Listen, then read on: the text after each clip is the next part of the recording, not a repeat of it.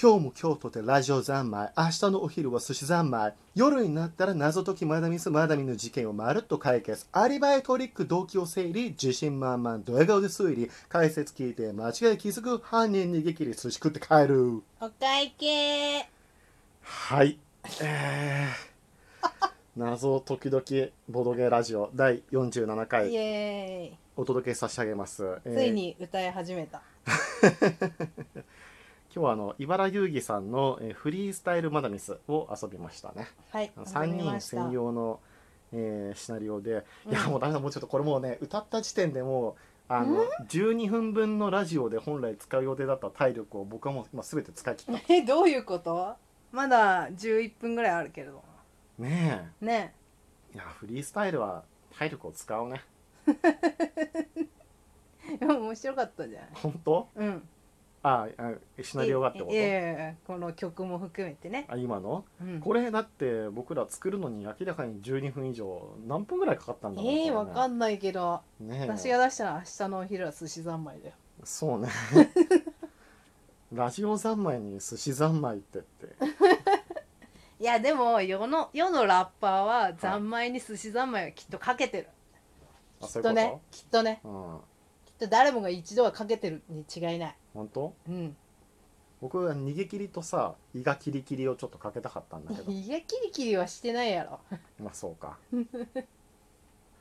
まあ、いつまで寿司食ってんだって話がこのタイトルですよねこの曲のね 何えフリースタイルにタイトルとかつくのでもわかんないわかんないえこれタイトルつけていいんじゃないですかいやつけないよあたもうもうこんなの終わりだよもあそう そううもう最初で最後のフリースタイルだよ最後のうん貴重だね貴重 まあ多分ね多分もうやらなかろうといい思じいゃなまいすはい、ちょっと話戻しましてあの、まあ、フリースタイルマダミスということでフリースタイル、まあ、ラップが、えーテーマの3人専用の、えーマーダーミステリーでございました、えー登場するキャラクター全員が、えーまあ、フリースタイルのなんかあの、まあ、トップランカうーみんたいな、えー感じの位置づけなので、うんえーみんなまあ自己紹介のタイミングで、うんえーそれぞれのこうソウルをこうあ とあのフレーズに乗せてそこまではしてなかったでしょやってたけれどもあの、まあ、僕はあの普通に読んでた普じゃ通んに読んだ普通に読んでたじゃあないのなんていうのその RP しない勢ではないけれどもはあの口調までは RP しない勢なので、あなるほどはい、でもあのちょっとラップに載せてた人はラップに載せた自己紹介をした後で今のところはつまり私 はこうでしたって解説をしてくれて そうだねそれ結局この議論時間というか限られた時間の中でやる必要があったのかみたいなうんねいいじゃないいやでもねあの面白かったです非常に。そうだねうん、あのまああのこれも最初のほぼ最初に書いてあるんだけど、まあ、あんまりも言わんとこうかな、うんあのやっぱ世界観がねとってもよくできていたしあのこのフリースタイル中心の世界においても、えーどこが、うえんー許可されていて、うんどこが、えー許可されてないのかっていうのが割とあのちゃんと説明として書かれてあって、うあんの非常にフェアな印象を抱きましたね。許可うん、こうどういいううこと条件ではこうなるけれどもこういう条件ではダメですよみたいな、ああなるほどねうん、こうなんかこうそのシナリオ独自の設定とかをちゃんと説明してくれてるってことそうねそうそうそうそうそうそなるほどなるほどういや非常に良かったと思いますあのいわゆる幻想要素を含むっていうふうにミステリーの文脈では言うんですけれども、うんあのちょっとこう SF 的だったりファンタジーな設定が入るものを、うえーん幻想ミステリーっていうふうに言うんですよ。ほうほうまあ、言うっていうかあの島田総司が「本格ミステリー論」っていう本で、えーうん述べているんだけれどなるも、ほまあ、結構あのギャレットの、えー魔術師は多すぎるとかあの、まあ、最近の国内の作品だとどうんえー久住四季さんの、えー電撃文庫から出てる「トリックスターズ」といっても これももうあの10年以上前の作品だから もうちょっと最近のでなんかないかな。わからないえーっと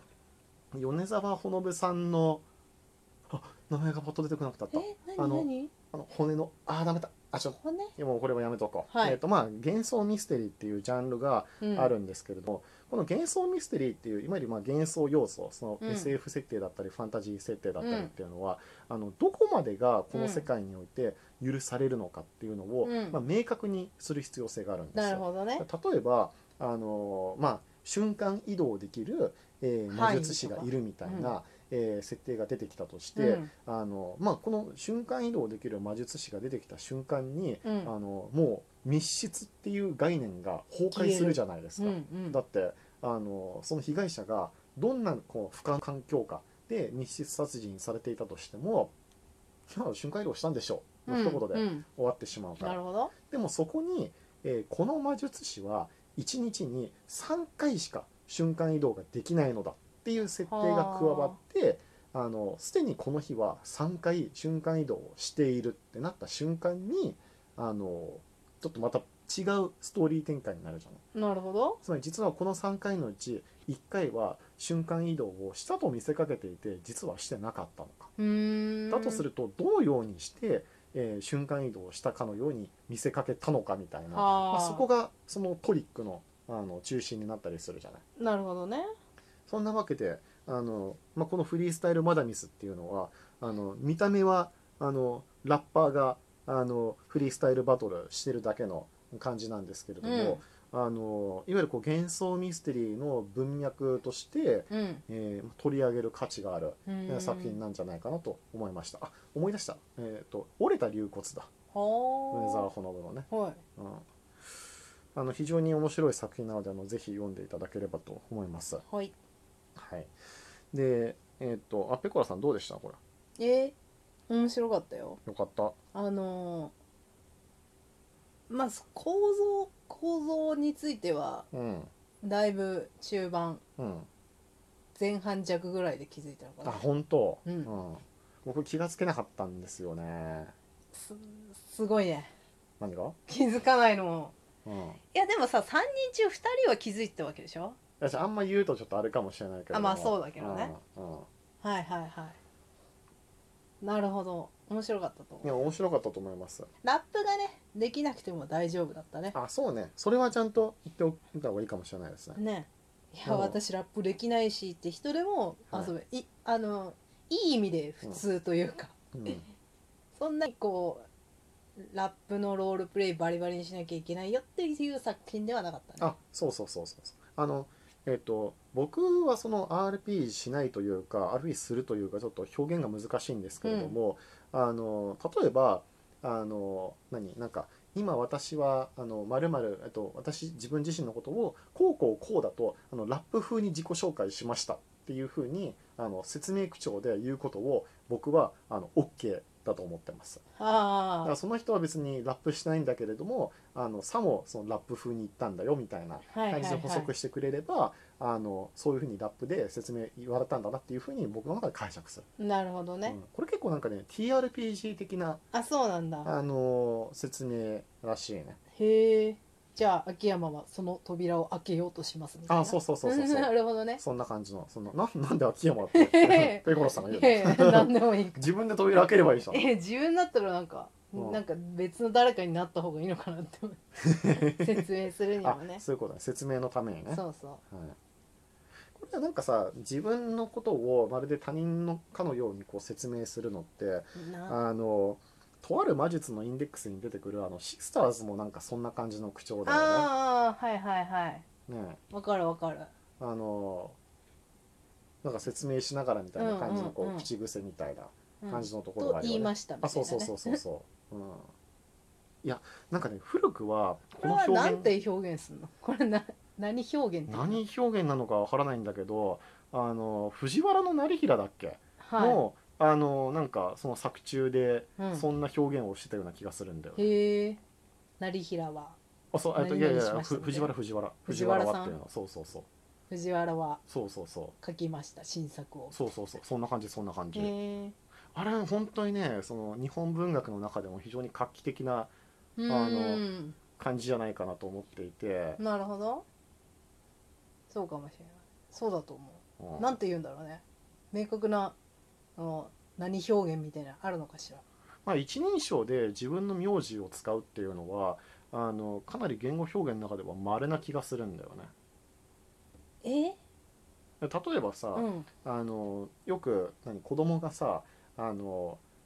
自分の名前うをん一人称にしてるっていうケースはあるけれどうんも、うんあれはあの親から名前で呼ばれているからあの自分のことをそのように捉えていてそのように言ってしまうっていうのをなるほど以前読んだことがあるあけれどもそういう心理的あなのそうそうそう一人称が名字っていうのはちょっとまあそれとはこうレイヤーが違うというかさまだはあ違うじゃないいやでもなんか中学生の時とかいなかった僕はあの有有原の 有原の成平にちょっとあの中二の時影響を受けていたのであの一人称でなんか「秋山は」みたいな感じで言ってたしおあるよね中学生ぐらいにこのあるあるある自分のことを名字で言う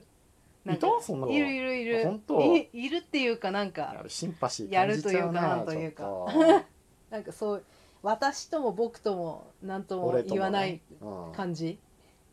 わかるわかる自分とか言うあやつそうもそうあそるうんですそうねそう結構ね自分って言ってたかなあ会社に入ってちょっとなんかあのそうやめなよ自分っていうのって言われて、やめたけれども多分大学の時はずっと自あ分って自言って分たはこう思うんですけあどそっうそうてそう感そうじそうそうそうそうあーでもわかるよその気持ちどういうことあるよねそういうのねいやあの僕の中二のセンスを理解してもらえてありがとうございますいや結構通ってきた人いるんじゃないのいると思ういいやるいていていただきたいいるいるいる仲間が欲いしいると思うよ本当にはいまあねなんかちょっとあのものすごい脱線しましたけれども、えーそんな感じで今日はあの茨城遊戯さんのえーフリースタイルマダミスでございました、うんえーぜひあの面白いゲームであの無料で公開されてますので、えー仲間3人集めて、えー遊んでいただければと思います、えーこのラジオ謎解き時ボードゲラジオではマーダーミステリーや謎解きボードゲームさまざまな作品を紹介しております、うんえーぜひまた聞いていただければと思いますし、えーラジオトークのアプリからアクセスいただいて、えーネギボタンですとか、うんハートや、えー笑顔を押していただけるなるとほど励みになりますこれコメントとかもらえないのかねもらえます